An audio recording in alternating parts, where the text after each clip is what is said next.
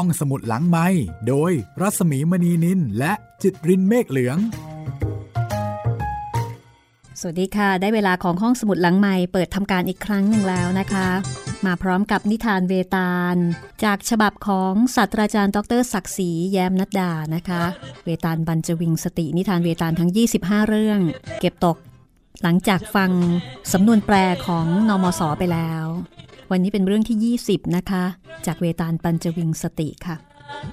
เรื่องราวของพระราชาจันทราวโลก เป็นพระราชาผู้ที่ทรงพระปรีชาสามารถนะคะ แต่ว่าขาดพระมเหสีคู่พระไทย และเมื่อเสด็จประพาสป่าเพื่อล่าสัตว์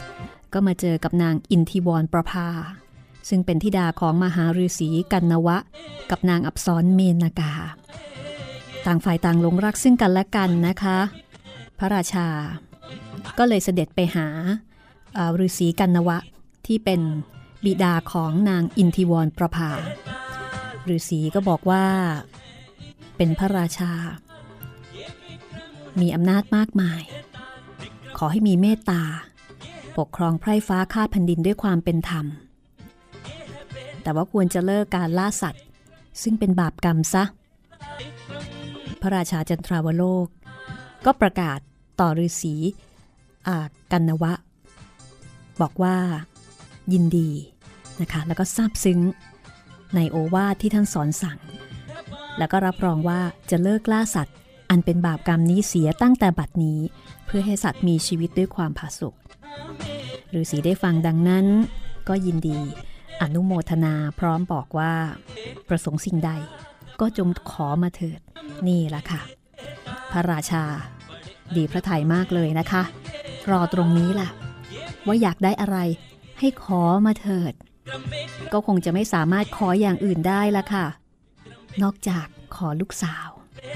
ขอแล้วจะได้หรือไม่อย่างไรนะคะ นิทานเวตาล เรื่องที่ 20 รอคุณอยู่แล้วค่ะ พระราชาพอพระทัยมากนะคะ รีบสนองตอบทันทีว่า ถ้าพระคุณเจ้าจะเมตตาต่อข้าจริง ๆ ข้าขอนางอินทิวรประภาธิดาของท่านเพียงอย่างเดียว อย่างอื่นก็คงไม่มีอะไรที่อยากได้มั้งคะ เป็นถึงพระราชานะคะ เมื่อพระราชาตรัสเช่นนี้ พระมหาฤาษีก็ยินดีค่ะ ยกลูกสาวให้ตามที่ปรารถนา ในขณะนั้น นางเพิ่งอาบน้ำเสร็จใหม่ ๆ ก็ถือโอกาสทำพิธีแต่งงานอันศักดิ์สิทธิ์แก่บุคคลทั้งสองทันที ชายาทั้งหลายของพระมุนี แสดงว่ามีชายาหลายคนนะคะ ต่างก็แสดงความยินดีแล้วก็อวยชัยให้พรแก่เจ้าบ่าวเจ้าสาวมือใหม่ โดยพร้อมเพรียงกัน ง่ายจังเลยนะคะ เจอปุ๊บ รักปับ๊บแต่งปับ๊บจากนั้นพระราชาจันทราวโลก ก็อุ้มนางอินทิวรประภา ขึ้นบนหลังม้าพระที่นั่งเสด็จออกจากพระอาสม โดยมีเหล่าฤาษีดาบทเนี่ยตามมาส่งจนลับตาในขณะที่เสด็จไปตามทาง ดวงอาทิตย์ เพิ่งจะคล้อยต่ำลงสู่ยอดเขา แล้วก็ค่อยๆ ลับดวงไปในไม่ช้า ในขณะนั้นค่ะ ในขณะที่พระราชา อุ้มนางอินทิวรประพาเสด็จไปตามทาง ทรงแลเห็น ต้นโพขึ้นอยู่ริมทะเลสาบ ก็ทรงเห็นว่าสถานที่นั้น มีบรรยากาศที่ร่มรื่น มีร่มไม้ใบบัง ดูแล้วร่มเย็นดี ก็ตกลงพระทัยว่าจะหยุดพักแรมที่นั่น จึงเสด็จลงจากม้า ผูกม้าให้กินหญ้ากินน้ำนะคะ แล้วพระองค์ก็เอนองค์ลงบนทม บนผืนทรายอันละเอียดอ่อน หลังจากที่เสวยน้ำแล้ว และนอนผึ่งลมอันเย็นสบาย รูปไร้ประกายด้วยความอ่อนโยน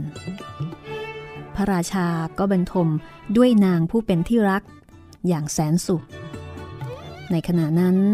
ดวงจันทร์ค่อยปรากฏบนท้องฟ้า ใช้แสงสีขาวนวลละไม แผ่ไปในฟากฟ้า ขับไล่ความมืดของราตรีการให้เจือจางลง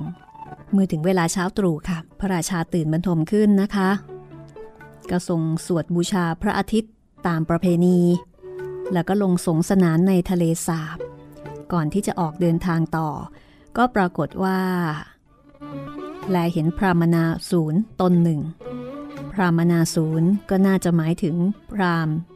ที่เป็นอสูรหรืออสูรที่เป็นพรามนี่นะคะ ผสมกัน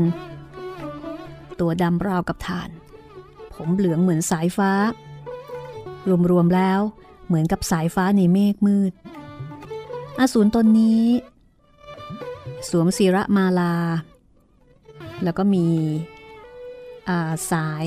ทุรำนะคะ ที่เป็นสัญลักษณ์ของพราหมณ์เนี่ยเฉียงบ่าคือสวมเฉียงบ่าอยู่ อสูรตนนี้กำลังแทะศีรษะคนที่ตกอยู่ในมือ คือในมือเนี่ยมีมีหัวคนพูดง่าย ๆ โอ้โห ต้องบอกว่าฉากนี้มันค่อนข้างจะหวาดเสียว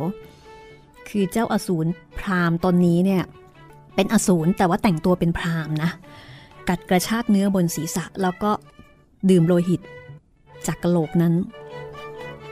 พรามปีศาจมีเขี้ยวงง และก็ดูน่าสยดสยองมากค่ะ อ้าปากกว้างแล้วก็หัวเราะด้วยเสียงที่ชวนให้ขนหัวลุกหลับพ่นไฟจากปากได้ด้วยนะคะ แล้วก็มีการคำรามคุกคามพระราชา โดยบอกว่า เจ้าคนสารเลว จงรู้เอาไว้ว่าข้าดีแหละ เป็นพรามอสูรชื่อว่าชวาลามุก แล้วก็ต้นโพต้นนี้ ก็เป็นที่อยู่อาศัยของข้า ไม่เคยมีใครบุกรุกเข้ามาถึงที่นี่ ไม่ว่าจะเป็นหน้าอินหน้าพรมคนไหน แต่แกอวดดี บุกเข้ามานอนที่นี่ พร้อมกับเมียของเจ้า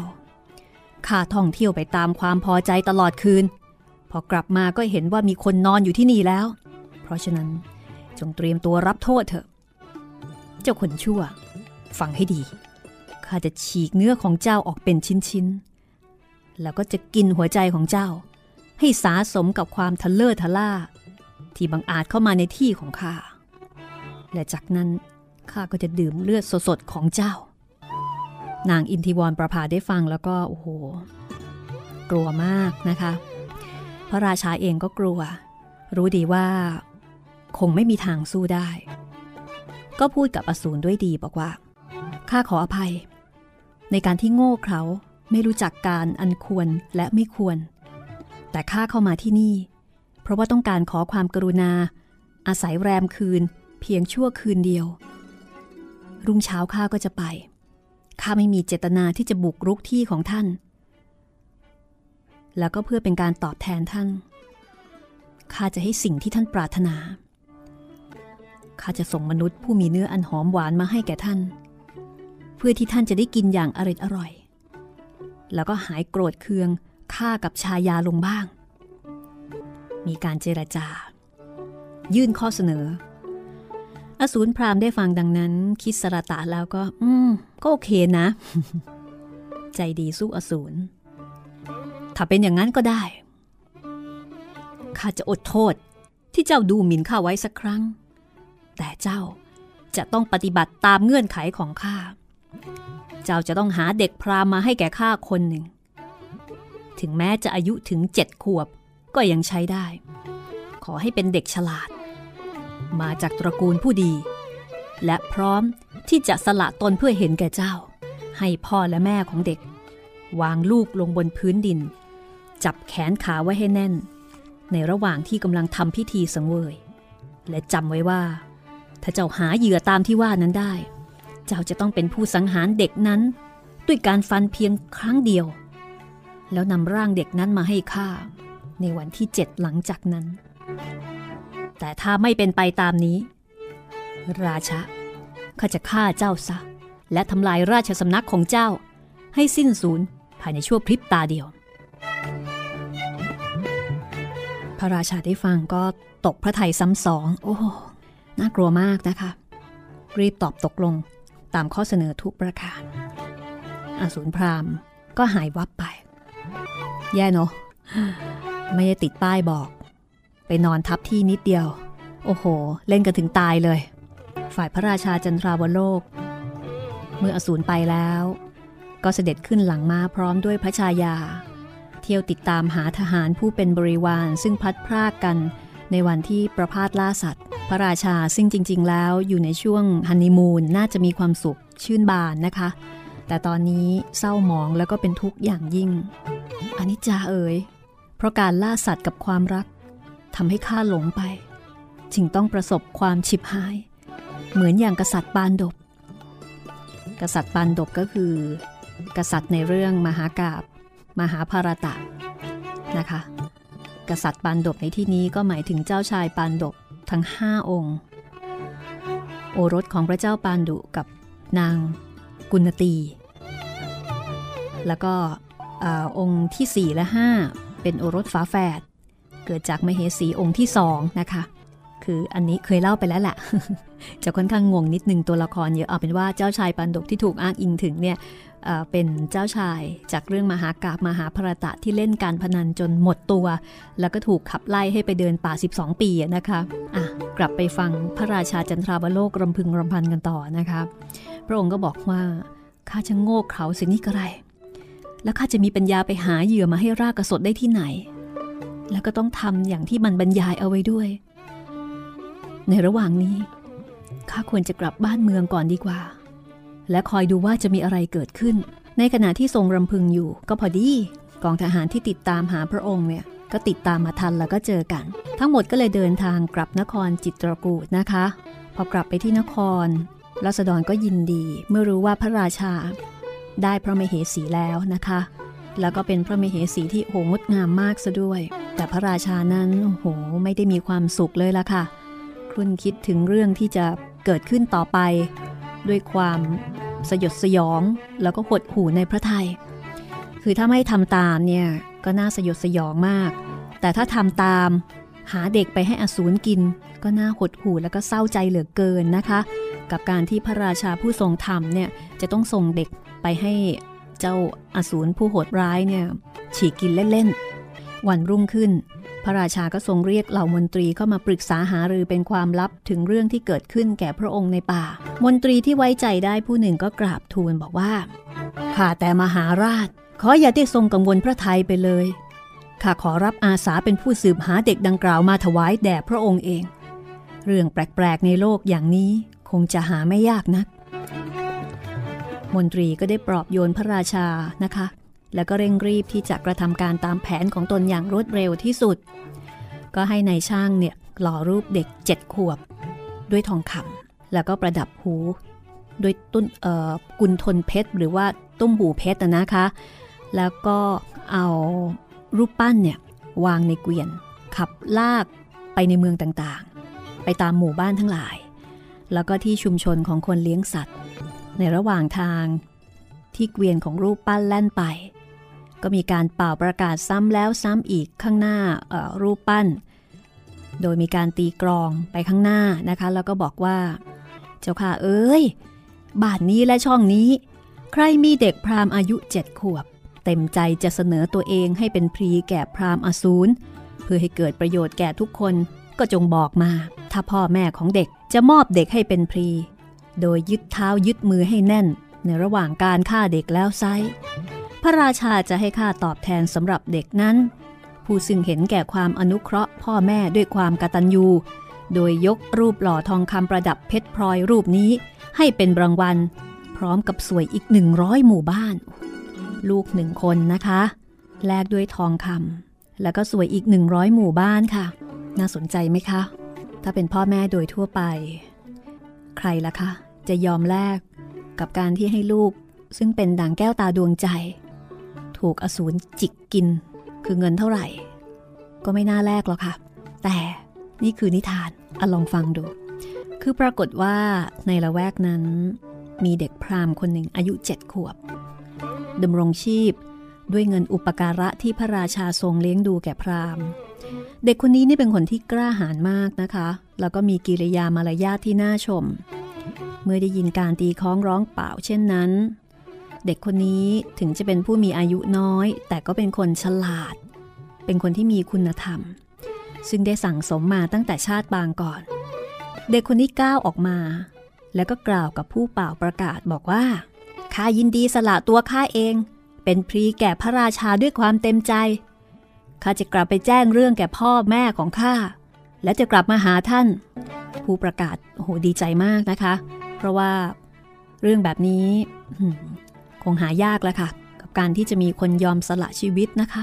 และนี่เด็กเองเนี่ยเป็นคนออกปากด้วย ทีนี้เด็กก็กลับบ้าน ไปบอกพ่อบอกแม่ โดยบอกว่าลูกจะพรีตัวเอง เพื่อประโยชน์สุขแก่คนทั้งหลายด้วยร่างกาย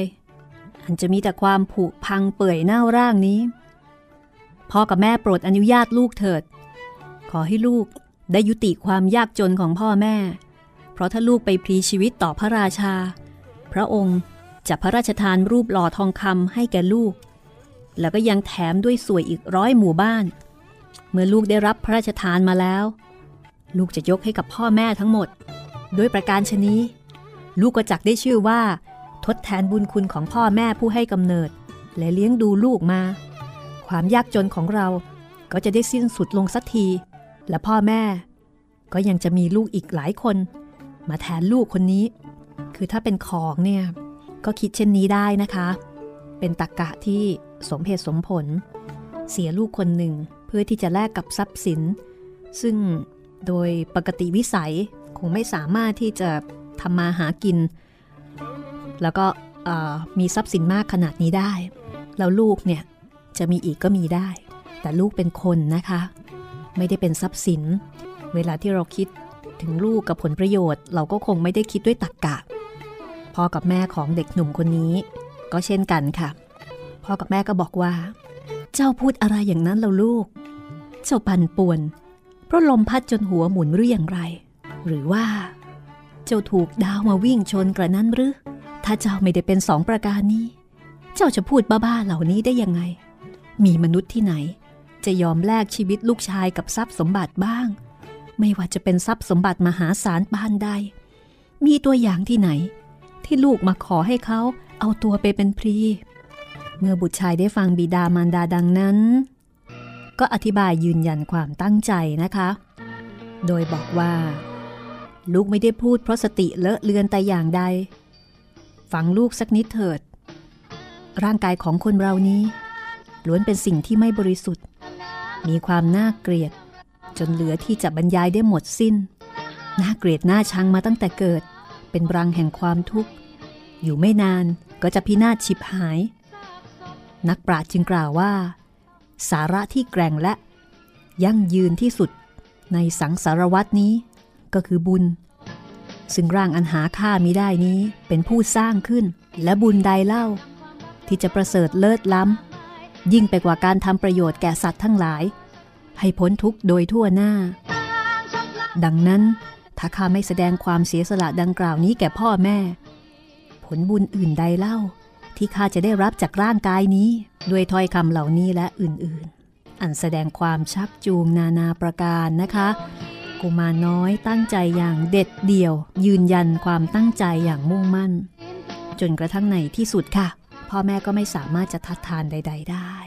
กุมารน้อย พรามน้อยก็กลับไปพบกับเหล่าข้าราชบริพารขอรับ รูปปั้นทองคำพร้อมกับสวยร้อยหมู่บ้าน ห้องสมุดหลังไม้โดยรัสมีมณีนินและจิตรินเมฆเหลืองฟังนิทานเวตาลกันมาถึงตอนนี้ก็ใกล้จะจบเต็มทีแล้วนะคะสำหรับซีรีส์วรรณกรรมคลาสสิกของอินเดีย ฟังแล้วคิดเห็นเป็นอย่างไร บอกกล่าวกันได้นะคะ Facebook ของผู้จัด คือรัศมีมณีนินนะคะ R A W S A M W E M A N W E N I L นะคะ มีคุณผู้ฟังถามมาเกี่ยวกับซีรีส์หลายชีวิต ซึ่งเป็นบทประพันธ์ของหม่อมราชวงศ์คือกริชปราโมทจริง ๆ เรื่องนี้เคยเล่าไว้แล้วนานมากนะคะ คือห้องสมุดหลังใหม่นี่มีหลายเฟสหลายเฟสหลายเจ้าภาพ แล้วก็ไฟล์เก่าๆที่เคยเล่าแล้วก็เก็บเอาไว้ก็มีเหตุ ทำให้บางเรื่องเนี่ยไม่สามารถที่จะติดตามกู้คืนมาได้อย่างน่าเสียดาย ในขณะที่บางเรื่องก็อาจจะพอเอากลับมาได้สำหรับเรื่องหลายชีวิตนี้ทีมงานบอกว่าเดี๋ยวขอเวลาสักพักหนึ่งนะคะ แล้วได้ข่าวอย่างไรจะมาประกาศให้ได้ทราบกัน เรื่องนี้ก็น่าสนใจมากนะคะ เรื่องของเรือลำหนึ่งบรรทุกผู้โดยสาร ซึ่งมีเป้าหมาย มีความฝันที่แตกต่างกัน มีพื้นเพภูมิหลังของชีวิตที่แตกต่างกัน แต่ทั้งหมดนั้น มีชะตากรรมเหมือนกัน คือมีจุดจบเดียวกัน ตายเหมือนกัน แล้วก็ตายด้วยสาเหตุอย่างเดียวกันก็คือเรือล่มตาย ใครที่ยังไม่เคยอ่านนะคะ แนะนำค่ะ เป็นอีกผลงานหนึ่งของหม่อมราชวงศ์คือกริชปราโมทที่น่าอ่าน สนุกแล้วก็ได้ข้อคิดอะไร เยอะแยะมากมายนะคะสำหรับ Facebook ถ้าเกิดว่าใครอยากจะไปพูดคุยกันนะคะ เสนอแนะความคิดเห็น ก็เข้าไปแอดเป็นเพื่อนกันได้นะคะ ถามใน Google ก็ได้ค่ะ เขียนจากภาษาไทย รัศมีมณีนิน แล้วก็ต่อด้วยคำว่า Facebook นะคะ เดี๋ยวอาจารย์กูเขาก็จะ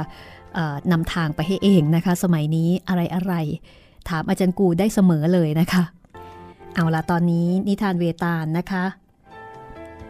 ซึ่งนำเสนอมาเป็นตอนที่ 21 แล้วก็เรื่องที่หยิบยกมาวันนี้เนี่ยเป็นเรื่องที่ 20 จากหนังสือเวตาลปัญจวิงสติ โดยศาสตราจารย์ ดรศักดิ์ศรีแย้มนัดดานะคะ เรื่องของพระราชา ผู้ไม่รู้ไปนอนทับที่พรามอสูรผู้โหดร้าย แล้วก็ต้องบอกว่าเป็นคนที่ห่วงที่เหลือเกินน่ะแค่นี้เองถึงกับจะกิน แล้วก็เหมือนแหมไม่เกินไม่เลย อะไรกันอย่างนี้ แต่ว่าจะคิดตามแบบมนุษย์เราก็คงไม่ได้เนาะเพราะว่าเขาไม่ได้มนุษย์ คือไม่ใช่มนุษย์ เป็นอสูรอสูรนี่ก็อารมณ์ประมาณ กึ่งเทวดากึ่งยักษ์อย่างนั้นด้วยมั้งคะ มีฤทธิ์เดชเอาแต่ใจ นึกอยากจะทำอะไรก็ทำนะคะอะไปฟังกันต่อเลยก็แล้วกันนะคะว่า เจ้าหนูคนนี้นี่ จะถูกอสูรฉีกเนื้อกิน ตามที่ตัวเองเนี่ยได้ตั้งใจเอาไว้หรือเปล่า จะมีใครมาช่วยเด็กคนนี้ไหม และที่สำคัญ ประเด็นของเรื่องนี้ ประเด็นของเรื่องนี้ที่เวตาลหยิบยกเอามาถามพระราชาวิกรมาทิตตอนท้ายเรื่อง อยู่ตรงไหน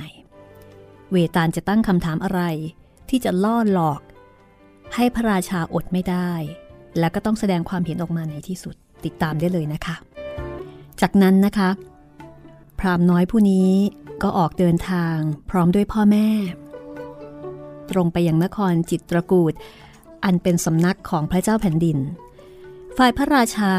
เมื่อทรงทราบเรื่องราวทั้งหมด ก็โล่งพระทยเพราะภารกิจของพระองค์ มีคนจัดการให้แล้ว บรรดาอมาตราชมนตรี ก็แสดงความชื่นชมยินดี ขณะเมื่อกุมารนำบิดามารดาไปเข้าเฝ้า พระราชาแลเห็นก็ปราบปลื้มยิ่งนักนะคะ สั่งให้เอาอากุมารน้อยเนี่ยไปอาบน้ำแล้วก็ฉโลมร่างด้วยน้ำหอม อันหอมรื่น ประดับศีรษะด้วยมาลาอันอลังการ คือแต่งตัวอย่างดีละค่ะ อาบน้ำอาบท่า ประพรมน้ำหอมให้เรียบร้อย แล้วก็อุ้มพรามน้อยขึ้นนั่งบนหลังช้างพระที่นั่ง โดยให้พ่อแม่ของกุมารเนี่ยขึ้นช้างตามไปพบ รามนาพรามนาศูนย์ด้วยกันนะคะ เมื่อขบวนมาถึงที่สถิตของอสูรคือต้นโพริมทะเลสาบ สถานที่เกิดเหตุ พระราชาก็สั่งให้หยุดทำเครื่องหมายวงกลมโดยรอบต้นไม้นั้น แล้วก็ให้พรามปุโรหิต เริ่มกระทำการบูชาไฟ ถวายเครื่องพรี แก่พรามรากกสดตามสัญญา ท่านใดนั่นเองค่ะ ปีศาจพรามก็ปรากฏกายขึ้นแล้วก็ส่งเสียงหัวเราะกึกก้อง ร้อมกับไร้พระเวทเป็นการตอบรับ ปีศาจนั้น ปรากฏภาพที่น่าสยดสยองเหลือเกินนะคะ มันกำลังมึนเมา ด้วยการดื่มโลหิตของมนุษย์ ต่อมาก็แสดงอาการ เรียกว่าคือแสดงอาการกระยิมยิ้มย่องมั้งคะ พึงพอใจกับอาหารอันโอชะที่กำลังจะได้กิน ในอีกไม่นานนะคะ มันทุบหน้าอกของตัวเองหลายครั้ง ในตาเป็นเปลวไฟเจิดจ้า เงาของมันก็ปรากฏจากร่างที่สูงทะมึน ราวกับภูผาใหญ่สุดขอบฟ้า ค่อยๆย่างก้าวเข้ามา พระราชาลายเห็นดังนั้น ก็แสดงความเคารพ พร้อมกับตรัสว่าข้าพามนุษย์มาสังเวยแก่ท่าน ตามสัญญาภายในเจ็ดวัน บัดนี้ได้เวลาตามสัญญานั้นแล้ว ขอท่านจงพึงพอใจในพรีนี้ด้วยเถิด พรามรากสดมองลงไปที่กุมารด้วยความยินดี มีการแลบลิ้นเรียริมฝีปากด้วยความกระหายนะคะ ปรากฏว่า พรามน้อยผู้นี้นี่ ไม่ได้กลัว ไม่ได้ตกใจ ไม่ได้หวาดหวั่นเลย กลับกล่าวแก่ตัวเองด้วยความปิติว่า ขออย่าให้กุศลผลบุญ ซึ่งเกิดจากการสังเวยชีวิตของข้าจะทำให้ข้าไปสู่สวรรค์ หรือความหลุดพ้นทุกข์ ถ้าหากผลบุญนี้จะไม่ถึงสัตว์โลกทั้งมวล ข้าเสียสละตนเองเช่นนี้ ข้าทำเพื่อผู้อื่นเท่านั้น และข้าก็จะกระทำอย่างนี้ เสียสละอย่างนี้ ตลอดชาตินี้ ชาติหน้า แล้วก็เรื่อยไป ไม่มีวันสิ้นสุด คือเด็กคนนี้เนี่ยก็ไม่ธรรมดาละค่ะ ขนาดอธิษฐานเนี่ย ยังไม่อธิษฐานเพื่อตัวเอง ไม่อธิษฐานว่าขอให้ผลบุญนี้ บังเกิดผลดีอย่างใดกับตัวเขา แต่กลับอธิษฐานว่า จะกระทำเช่นนี้ ต่อไปต่อไป ไม่มีวันสิ้นสุดคือทำดีเพื่อที่จะได้ทำดี คือเป็นคนดีของคนดีจริง ๆนะคะ สุดยอดจริง ๆ ในขณะที่กุมารน้อยประกาศสัจจะต่อโลกเช่นนี้ เรียกว่าเป็นจิตของพระโพธิสัตว์โดยแท้ ไม่ปรารถนาที่จะพ้นทุกข์นะคะ แต่ปรารถนาที่จะช่วยผู้อื่นต่อไป สวรรค์ก็เปิดออก มีรถแก้วแววฟ้าจำนวนมิท่วน ทุกคัน เต็มไปด้วยเทพบุตร เทพธิดา ถือพานโปรยปลายบุพามาลีลงมาสะดุดี ราวกับฝอยฝน และแล้ว พรามน้อย ก็ถูกพาไปยังแท่นสังเวยต่อหน้าพรามปีศาจโดยผู้เป็นบิดา หิ้วเท้า แล้วก็มารดาเนี่ยหิ้วแขน พาไปวางลงบนจุดที่ถูกกำหนดเอาไว้ โดยที่พระราชาก็ถอดพระแสงออกจากฝัก คือกำลังชักดาบนะคะ เพื่อที่จะสังหารเด็ก ตามสัญญาที่อสูรพราหมณ์บอกว่าพระราชาเนี่ยจะต้องเป็นคนลงมือสังหารเด็ก คือฟันฉับเดียวให้เด็กตายไปเลย แต่ในช่วงขณะแห่งความเป็นความตายนั่นเองค่ะ เด็กก็ระเบิดเสียงหัวเราะดังสนั่นวันไหวเสียงหัวเราะนี้ทำให้ทุกคนณที่นั้นนะคะ รวมทั้ง เจ้าอสูรตนนั้นด้วย ต่างพังะงาย ด้วยความตกใจ และเมื่อได้สติ ทุกคนในที่นั้น ก็รีบพนมมือ น้อมศีรษะแสดงความเคารพอย่างที่เท้าทั้งคู่ของกุมารสถิตอยู่ และก็จ้องมองหน้าของกุมารนนั้นด้วยความประหลาดใจเป็นล้นพ้นเวตาเล่ามาถึงตอนนี้ ก็ตัดบทเพียงแค่นั้น เห็นว่าพอเหมาะนะคะ กับการที่จะตั้งปัญหาให้พระราชาเนี่ยทรงตอบ โดยการตั้งคำถามว่า โอ้นฤบดี บอกข้าหน่อยเถิดว่า เพราะอะไรกุมารน้อยจึงหัวเราะเสียงน่ากลัวกึกก้อง ก่อนที่เขาจะถูกสังเวยชีวิตตามเงื่อนไขของปีศาจเช่นนี้ เรื่องนี้ช่างน่าประหลาดนัก และข้าก็มองหาเหตุผลต้นปลายไม่เจอเลย ถ้าพระองค์ทราบปริศนานี้ ก็ขอให้บอกแก่ข้าด้วยเถิด แต่ข้าขอบอกไว้ก่อนว่า ทรงรู้แล้วไม่ใช่หรือ ว่าถ้าพระองค์รู้คำตอบแต่แกล้งไม่ตอบแล้วก็ พระเศียรจะต้องแตกเป็นร้อยชิ้น พระราชาได้ฟังกล่าวดังนั้นก็ทรงตอบว่า เจ้าจงเอาหูฟังให้ดี แล้วก็จะรู้ว่าเด็กหัวเราะเพราะอะไร โดยธรรมดาแล้ว สัตว์โลกที่อ่อนแอทั้งหลาย เมื่ออันตรายมาถึงตัว ย่อมต้องร้องเรียกให้พ่อหรือแม่ช่วยชีวิตด้วยกันทั้งนั้น แต่ถ้าพ่อแม่ตายไปแล้ว เขาก็เรียกให้พระเจ้าแผ่นดินช่วย แต่ถ้าพึ่งพระเจ้าแผ่นดินไม่ได้ เขาก็จำเป็นจะต้องไปพึ่งเทพพยดาทั้งหลาย ที่จะให้ความคุ้มครองแก่เขาได้ตามกรณี บัดนี้ เมื่อพิจารณากรณีของเด็กน้อยแล้ว จะเห็นว่าไม่เหมือนกัน เพราะว่าเด็กผู้นี้พ่อแม่ก็ยังอยู่ พระราชาก็ยังอยู่ เทพทั้งหลายก็ยังอยู่ ทุกคนอยู่ที่นั่นพร้อมหน้ากันหมด และแต่ละคนก็แสดงอาการตรงกันข้ามกับที่ใครๆ คาดหวังว่าจะเป็น คือพ่อและแม่ของเด็ก กลับช่วยกันหิ้วแขนหิ้วขาของเด็ก เอาไปสู่ตะแลงแกงเสียเอง เพราะหวังแต่สิ่งตอบแทนที่พึงจะได้จากพระราชา ส่วนพระเจ้าแผ่นดิน ก็ดูกระเฮียนกระหือรือ ที่จะฆ่าเด็กนั่น เพื่อรักษาชีวิตของตนเอง และพรามรากสดนั้นเล่า ก็ไม่มีจิตใจที่จะทำอะไร นอกจากจะรอกินท่าเดียว เด็กน้อยกล่าวรำพึงแก่ตัวเองว่า พวกเหล่านี้ล้วนแต่ชักนำความคิดของตัวเองให้ผิดลู่ผิดทาง เพราะบุคคลเหล่านี้ล้วนแต่กระทำอะไรก็เพื่อสังขารอันเปื่อยเน่า น่าเกลียด น่าขยะขยง และเป็นทุกข์เป็นรังโรคด้วยกันทั้งสิ้น เหตุใดเขาจึงไม่แลเห็นความจริงเหล่านี้ เขาทำเพื่ออะไรกัน กฎแห่งอนิจจังนั้นก็มีอยู่ ไม่มีใครหลีกพ้นได้ แม้แต่พระพรหมพระอินทร์ พระวิษณุ พระศิวะ และเทพอื่นๆ ก็อยู่ในกฎแห่งอนิจจังนี้เหมือนกันหมด ไม่มีข้อยกเว้น ก็ด้วยเหตุผลดังกล่าวนี้แหละ